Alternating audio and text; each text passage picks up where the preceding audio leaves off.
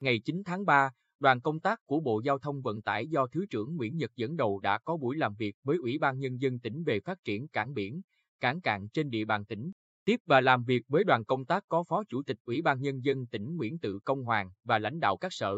ngành của tỉnh. Báo cáo với đoàn công tác Bộ Giao thông Vận tải về thực trạng cảng Quy Nhơn và hạ tầng kết nối cảng biển trên địa bàn tỉnh. Phó Chủ tịch Ủy ban Nhân dân tỉnh Nguyễn Tự Công Hoàng cho hay cảng biển Quy Nhơn là cảng tổng hợp quốc gia, bao gồm các khu bến chức năng, Quy Nhơn Thị Nại, Nhân Hội và các bến tam quan. Đề di. tổng sản lượng hàng hóa thông qua cảng Quy Nhơn năm 2020 đạt khoảng 12,3 triệu tấn. Bình Định cũng đã xây dựng đồ án quy hoạch chi tiết mở rộng cảng Quy Nhơn đến năm 2030. Trong đó, khu bến cảng tổng hợp container diện tích 4,72 hecta đáp ứng nhu cầu các tàu vận chuyển hàng hóa có trọng tải lớn ra vào cảng, góp phần thúc đẩy hoạt động sản xuất kinh doanh của cảng Quy Nhơn nói riêng, tỉnh Bình Định nói chung, nhằm đảm bảo cho sự phát triển hệ thống cảng biển, cảng càng theo quy hoạch được duyệt, tạo điều kiện thúc đẩy phát triển kinh tế, xã hội tỉnh Bình Định và khu vực miền Trung Tây Nguyên. Ủy ban Nhân dân tỉnh kiến nghị Bộ Giao thông Vận tải nâng cấp cảng biển Quy Nhơn theo quy hoạch chi tiết nhóm cảng biển Nam Trung Bộ,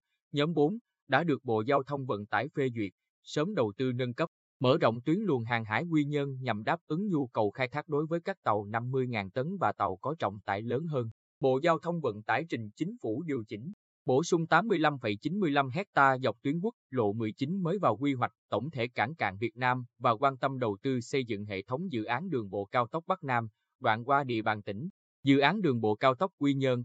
Pleiku và nâng cấp mở rộng các tuyến quốc lộ 19B, quốc lộ 19C quy mô, hai làn xe theo quy hoạch được Thủ tướng Chính phủ phê duyệt. Phát biểu tại buổi làm việc, Thứ trưởng Bộ Giao thông Vận tải Nguyễn Nhật đánh giá, hệ thống cảng Quy Nhơn rất quan trọng, nhưng hiện chưa thể tiếp nhận những tàu công suất lớn do độ sâu, luồng cảng cũng như hạ tầng chưa đồng bộ. Vì vậy, việc đầu tư mở rộng cảng Quy Nhơn và hạ tầng kết nối cảng biển trên địa bàn tỉnh là cần thiết. Trước mắt, Bình Định cần nghiên cứu việc đầu tư mở rộng cảng Quy Nhơn theo quy hoạch, tạo điều kiện để doanh nghiệp nâng cấp, mở rộng cảng. Bộ Giao thông Vận tải sẽ đồng hành cùng với Bình Định trong việc đầu tư mở rộng cảng Quy Nhơn, hạ tầng kết nối cảng biển và thực hiện các dự án giao thông trọng điểm trên địa bàn tỉnh.